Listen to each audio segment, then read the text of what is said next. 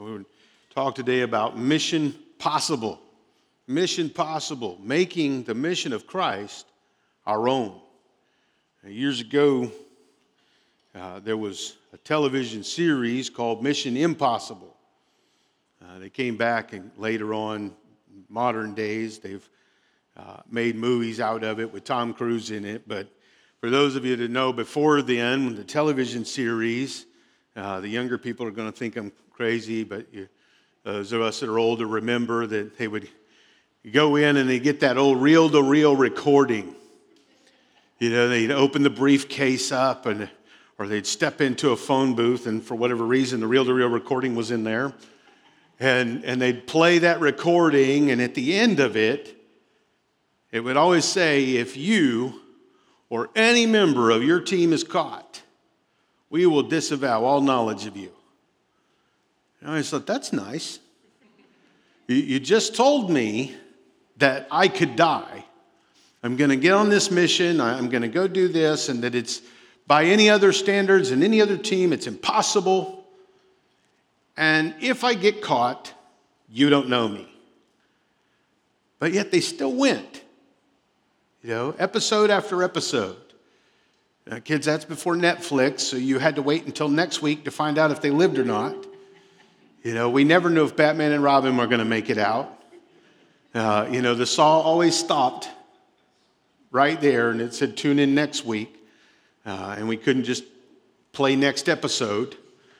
So there was a lot of stress in that. But you know what the beauty of God's mission is? He's already promised that if we do his mission and we get caught, he's going to love it. He's going to say, well done.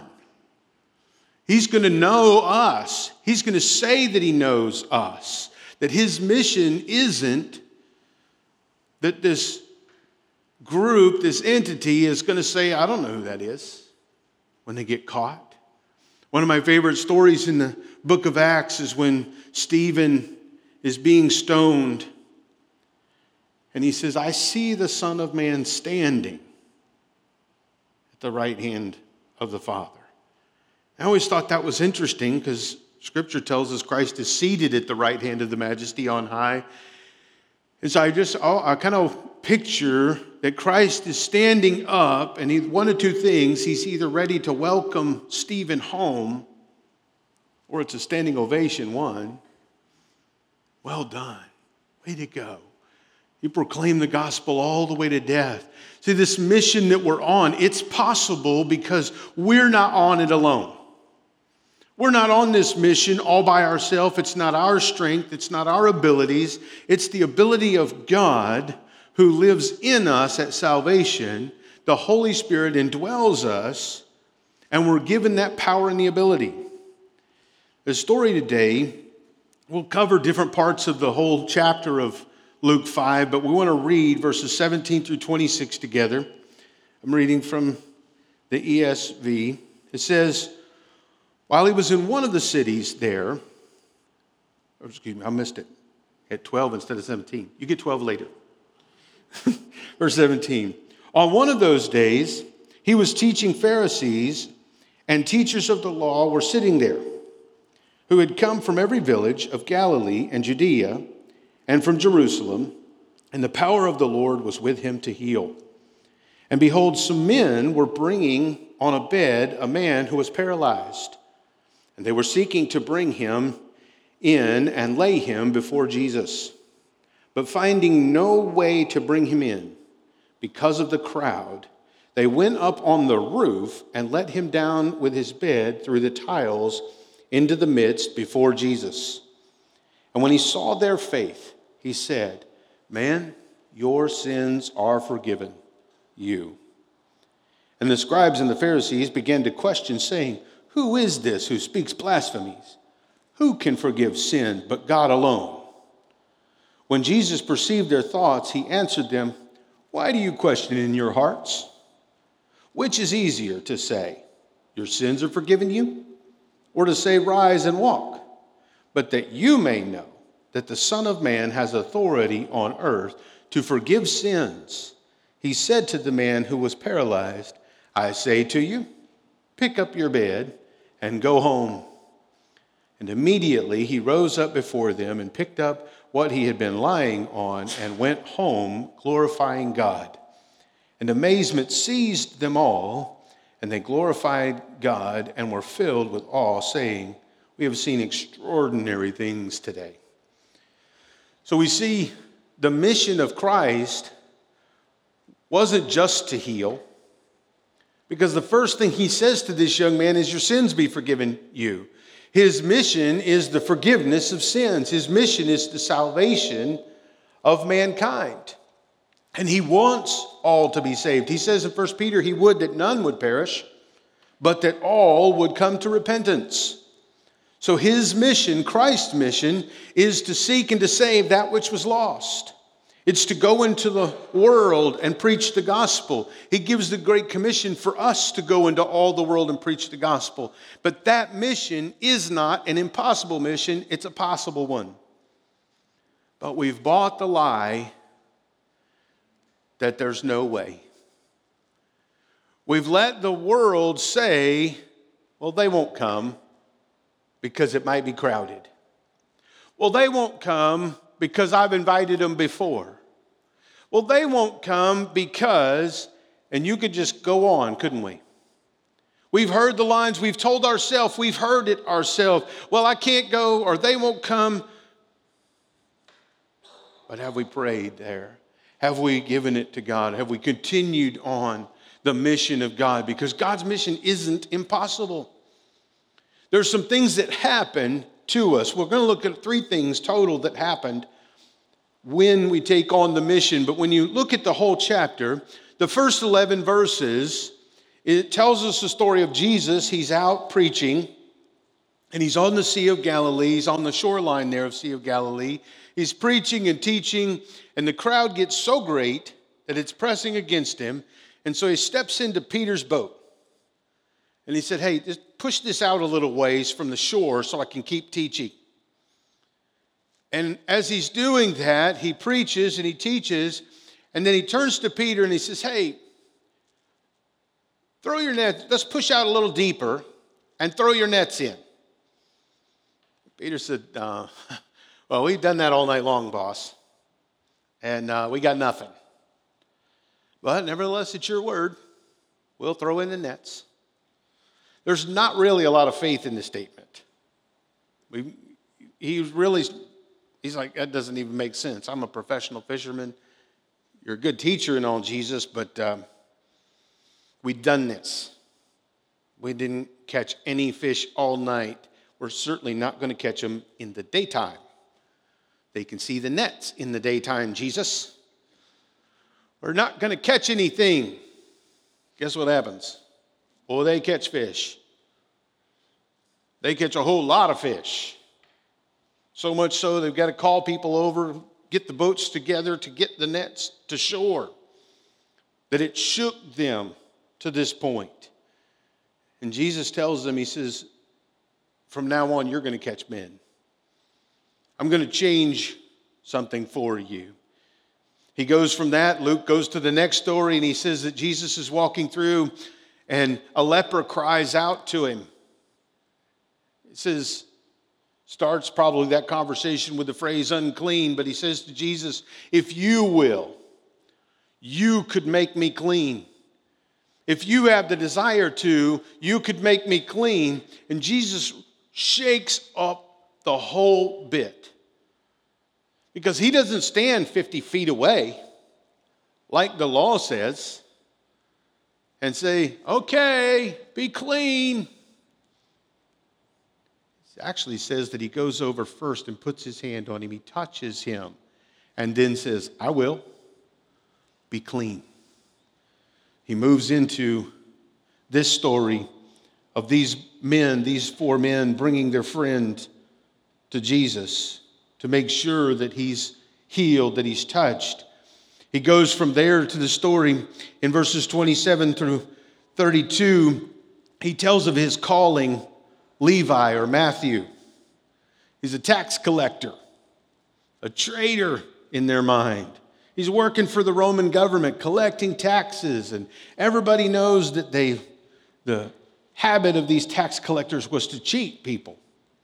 If the Roman government sent down an edict that you owed $1,000, they were known for telling you you owed $1,500 or $2,000.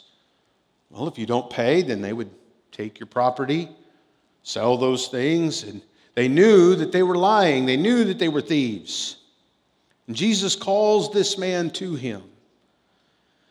I want you to see these three things. The first thing I want us to see that happens when we take the mission of Jesus on as our own is our priorities change. Verses 17 through 26 tells us the story of these men who they get their friend and they say, let's take him to Jesus. He's paralyzed, but he's our friend. We want him to get healed. So they bring him to where Jesus is teaching, but the Bible tells us the house was too full. They're standing at the doorway. They can't get into the house. It's too crowded. There's no way they can even probably each one work their way in, but they certainly, with this friend laying on his bed, can't get into Jesus. We can't put him through a window. Can't squeeze through the crowd. Let's go take the roof off. Now, let's think about it for a second. This isn't their house. This is somebody else's house.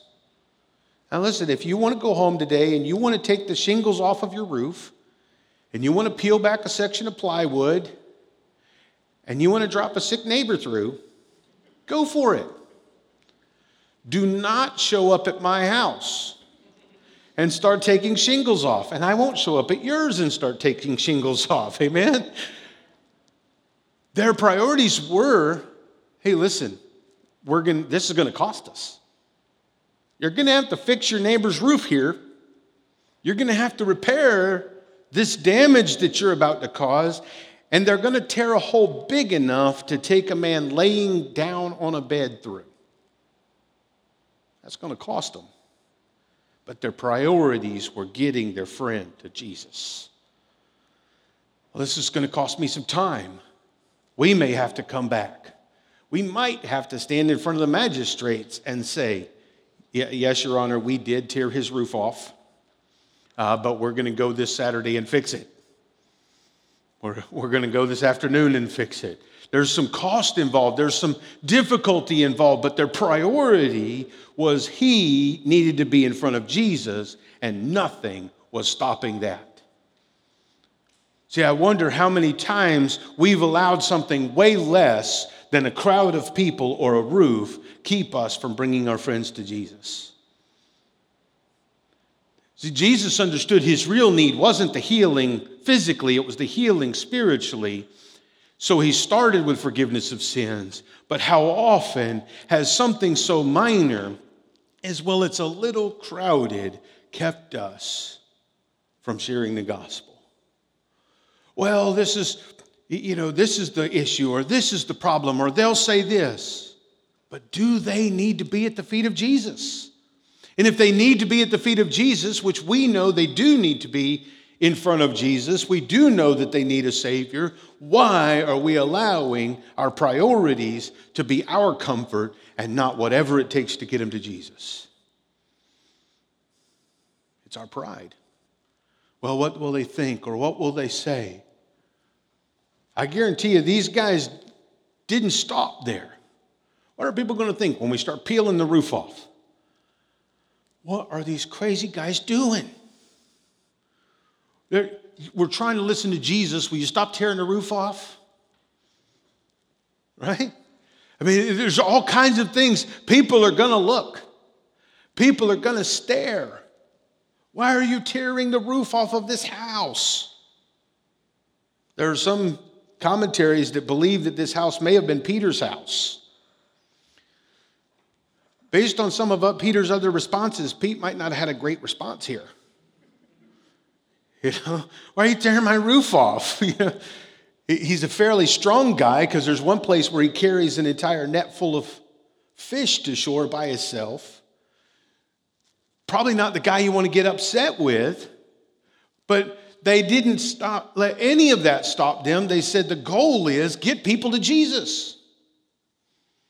And we'll say more about it in a little bit, but we've been talking, and it's on our calendar. It's in your worship guide. December the 8th is to invite your friends. Bring your friends. What's stopping us? What have we looked at and said, that's keeping me? The crowd or the roof. We know those are just pictures of the block, but what is it? What is that thing that the enemy is using to say, no, don't invite that friend, or don't do it, don't bring that person, or don't invite this person. Do it. Whatever it is, do it, because the mission is possible. Because it's not my job to convince them. It's not Josh's job to convince them. It's not your job to convince them. It's our job to invite them, and the Holy Spirit does everything else. So we put too much weight on ourselves. Well, we grew up using this phrase, especially if you're Baptist. Well, I led this person to the Lord. All I did was show them where he was. He did all the leading. The Holy Spirit did all of the drawing to them. I've had the privilege of being in the room and being the one that showed them the scriptures. But listen, I'm just there. The Holy Spirit's doing all of the work. You're just there. Stop trying to take on load that's not yours. Don't take on responsibility that's not yours. Just get them in front of Jesus. He'll do everything. Invite them. So, well, what if I invite them and they don't come? You invited. Pray over it. Listen, I got to tell you, that's an important thing. These guys had a plan. But you can't tell me that there wasn't some prayer involved, that there wasn't some passion involved. Well, you can't get in. Listen, we're full. We're not moving. Okay, we'll take the roof off. Well, we got nothing else to do this afternoon but fix a roof. Let's go. Let's get our friend to Jesus. The priorities changed radically. I want you to notice not only did the priorities change, look back to verse 11. We didn't read earlier, but we'll read now. After Peter has pushed out, they bring this load of fish in. The minute it happens, the Bible tells us that Peter falls down at Jesus' knees and says, "Depart from me, I'm a sinful man." And I love the picture. He's at Jesus' knees. I get a picture of he's grabbed Jesus by the knees and said, "You need to leave me, I'm a sinful man." You're kind of holding my knees. It's the same way with Jacob when he said, "I'm not letting go till you bless me. I know I'm sinful. I get it. You should leave me. I shouldn't even be in your presence. But I don't want you to go." But I want you to know their view of possessions changed. Look at verse 11 carefully. It says, "And when they had brought their boats to land, they left everything and followed him." They just caught the biggest load of fish in their career, and they get to shore, but because the mission of Christ had become their mission, they leave everything. They leave the fish behind, they leave the nets behind, they leave the boats behind, and they follow Jesus. See, I wonder sometimes if we don't allow possessions to possess us. One of the things I loved about Dave Ramsey's course was just that idea that we need to stop thinking it's ours. It's God's. All of it's God's. Not 1/10 of it. It's all his. It's all his possession. We're stewards of it. We're managers of it. We're not possessors of it. Peter and the other disciples that follow him had to realize none of this is important in light of following Jesus. That his mission, what he's doing, catching men, let's go. We're going to be evangelists now. We're going to be proclaimers of the message. Let's go. Let's leave the boat, let's leave the fish, let's leave the nets, and let's follow Jesus. If you were asked to give up something for Christ, could you? We get so comfortable in the United States. We're so blessed compared to other countries, compared to some places around the world. We have so much. I work at the Orlando Union Rescue Mission, and I watch every day. I look out at the line, and there's guys standing in line to check in each night. They don't have a place that they can call their own. They're checking into a shelter each night, but every one of them has a cell phone in their hand, because we live in a country that says that's a right, and if they have food stamps, they have a cell phone. And I thought, but there's other people that wish they just had a house. Do you realize that if you're homeless in the United States, you're in the top 4% wealthiest people in the world? That's how wealthy our nation is. And we get so comfortable in it. We get so caught up in the possessions that we let them keep us from the mission of Christ. We let, because we don't have what we'd like to have, keep us. If we had everything we want, there'd already be enough money in the bank. Their foundation would be poured. The walls would be built. We'd have a new auditorium in months coming. We would be ready, wouldn't we? If we had what we wanted to. We'd be building 500 or 600 seat auditorium if we had what we wanted to. We'd have the best flooring known to man if we had what we wanted to. But is that a reason to not jump on the vision and jump on the mission for Christ and say, no matter what, I'm going, and I'm telling, and I'm inviting, and I'm proclaiming the gospel, because the mission of Christ says that's where we need to go. That my vision of possessions, my view of possessions is going to change, that it's going to shift to that it's Christ and not my things. That it's Christ and not the property here that's going to draw people to Christ. That it's Christ and not whether the seats are this wide or that wide that's going to draw people to Christ. Those are things we like and we should get if we can get, and we should put those things in there. But the view needs to be, they need Jesus, and I'm the one that needs to tell them where he's at. I need to tell them what the saving grace of Christ is. If you've been born again, the mission of Christ should be yours. He's already given us the commission to go and preach the gospel. He didn't just tell the apostles to go and preach the gospel. That's all of us. We're all to be preaching the gospel, proclaiming the gospel, telling the good news that Jesus saves. But what part of the mission have we found in our mind to be impossible when Christ says it is possible? Then I want you to notice the third thing that happens is people's lives are changed. Look back, verses 12 and 13. We didn't read earlier, but we will. It says, while he was in one of the cities, there came a man full of leprosy. When he saw Jesus, he fell on his face and begged him, Lord, if you will, you can make me clean. And Jesus stretched out his hand and touched him, saying, I will, be clean. And immediately the leprosy left him. Immediately the leprosy left him. Luke uses a medical term here. He said full of leprosy. It means he was in the final stages of leprosy and probably wasn't long until he would die. That he was probably close to the end of his life, and Jesus touches him in mission to save him, because he says, now I want you to do this. I want you to go to the priest. I want you to show yourself to him, just like the law says to do. Go get the sacrifice that you're supposed to have. Go show them that you're clean. Go present yourself to the priest so they'll know you're clean. You know what's amazing? All the way back in Leviticus 14, God gives the detailed list to the Levites and the priest of what they're to do if someone gets leprosy and then comes back and says they've been healed. There's not a single instance of anybody showing up in all of Scripture written until Jesus shows up and starts healing people of leprosy. Can you imagine?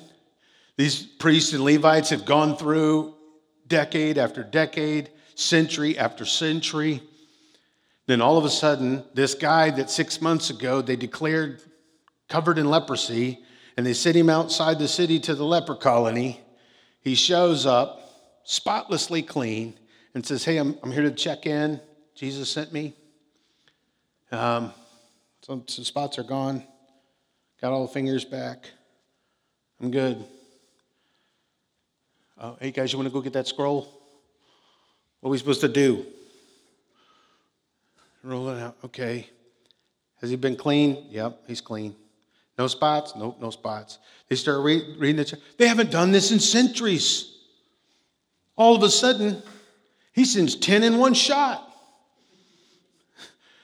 I mean, can you imagine the shakeup? The priests' lives are changed because they've gone decade after decade and they've seen no healing from leprosy. They've said, you've got leprosy, get outside. Now all of a sudden it's one person after another person after another person, 10 in one time. Let's go through the process. Let's clean them. What's going on? We would look at that and think, what's wrong with the priests and Levites that they're not going to Jesus and going, okay, what are you doing? We haven't seen this before. Do you know how many people we've declared clean in the last month? How many people you've touched and cleaned? By the way, we heard that you touched a few of these lepers. Could we see your hands? Oh, they're clean. There's no leprosy there. The mission of God is possible, but it changes lives. This guy is outside the city full of leprosy.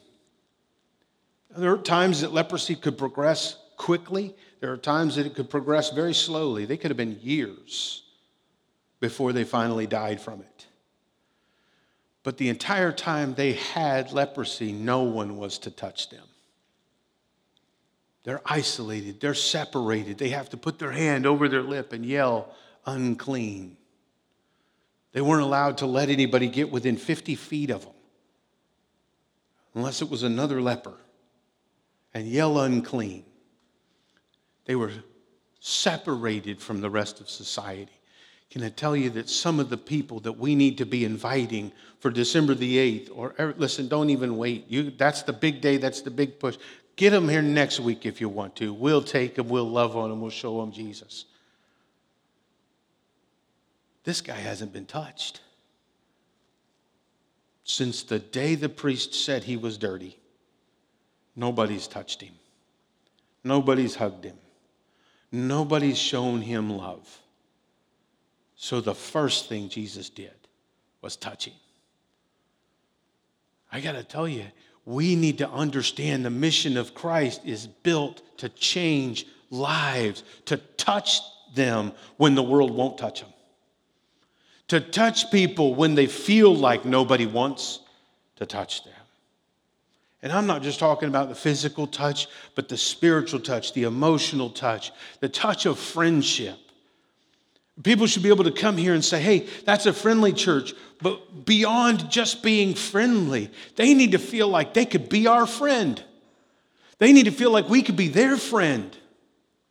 Not just that we're happy and we shake their hand and we greet them. We should do that. We should be so friendly. We should greet. We should be so glad that you're here. And if you are a visitor, we are so glad you're here. But can I tell you, way beyond just being glad that you're here, we'd like you to stay. We'd like to get to know you and be your friend. That's what the mission of Christ looks like. The mission of Christ wasn't just to tell the disciples, hey, I'm glad you came today, but stay. Spend time. Get to know one another. Live in relationship with each other. Live in community with each other. That's what Scripture's looking for. That's what the mission of Christ is about. That we need to see that it's possible to reach to people and get them to know. He says to the group when he calls Levi, Levi decides to spend all of his money having a feast to call all of his friends. He says, hey, you guys got to come to my house, man. I met this guy today and he changed my life. See, when lives are changed, They're changed to go tell other people how to have their life changed. He says here, hey, come to the house. Let's have dinner so you can meet Jesus. And the religious people said, what's he eating with them for? What's he having the tax collectors for? They kind of nudged the disciples. Hey, what's this guy doing eating with tax collectors? One translation calls them publicans. Those agents of tax. Why would he eat with them? And Jesus answers them and says, I've not come to call the righteous, but sinners to repentance. Tells them earlier, he said the well don't need a physician, the sick do. Now, you know what the sad part about that is? The Pharisees thought, oh, okay, well, that's not us. The reality was, yes, it is. They were sick too. They were unrighteous too, because the Bible says there's none righteous, no, not one. It has nothing to do with whether your name's on the roll of a church or not. It has everything to do with, is it Christ's name written on your heart? Have you come to know him as your Savior? Have you come to believe that he's the way, the truth, and the life, and no one comes to the Father except through him? Have you believed on the Lord Jesus Christ and been saved? It doesn't matter that your name's on the roll. That's good. We're glad you're here. We're glad you're a member. Now get busy. Join in the vision. That's not the goal. The goal is, where has Christ come in? And when he comes in, the mission should change in your life to Christ's mission. So we say the mission of North Park, the vision of North Park. You know where you're going to find the mission of North Park, the vision of North Park? Right there. That's one of the reasons I love this church. We didn't just come up with some cute little statement. You know, there's people, I heard of a church that hired a marketing firm to figure out what they should tell people their church was about. They spent $30,000 at a marketing firm to figure out how they could tell people what their church was about. I thought, give me half that, I'll hand you a new Bible. This is what we're about here at North Park. You know it if you're a member here, if you're a visitor here. I'll guarantee you come back next week, you hear Pastor Josh, it'll be worth coming back for, it'll be better. It's going to be about the Word of God. That's where the vision is. That's where the mission is. That's what Christ came. He said, I came to seek and to save the lost. I came for the unrighteous. Came for the mission of saving souls and changing lives. Changing priorities. So our priorities change. Our views of possessions will change. People's lives will change. And that's what we should be about in our personal life. But North Park, are we on the mission with Christ? We say we are. And I believe as a whole we are. But are you in? Are not just handing out an invite here or inviting there, but are you on the mission for Christ to bring those that are lost to the feet of Christ so he can do what only he can do? You know the one thing that the scribes and the Pharisees had right? They said, who's this guy? Only God can forgive sins. You're right. Guess what? He's God. And he shows it to him. He says, okay, well, what should be easier? Say your sins are forgiven, or take up your bed and walk. I say your sins are forgiven. You can't prove I didn't do it. It's not like he gets a blue dot on his forehead if his sins all of a sudden get forgiven and you go, oh, no, blue dot didn't show up. You're a liar. But if I say take up your bed and walk and he doesn't get up and walk out of here, you'll know I'm a fake. But just so you'll know that the forgiveness of sins was real, I'll go ahead and take care of the physical problem too. I'll do the hard stuff so you'll see it. See, you don't have to do the hard stuff, the inviting, the proclaiming the gospel. That's the easy stuff because Jesus has already done the hard stuff. He's already took the cross. He's already defeated the grave. He's already made hope possible through himself. And listen, he'll do the convicting. He'll do the drawing. He'll do the saving. I just get to do the inviting. Levi didn't say, hey guys, let me tell you all about how to change your life. Levi said, hey, come over here. I got this guy named Jesus coming tonight. So when you invite, it's not about here. It's not just that they're in this building. It's not just about inviting them to this location. It's inviting them to the feet of Jesus, being on mission for him. Are you on mission? Is it the mission of Christ that you've accepted? Let's pray.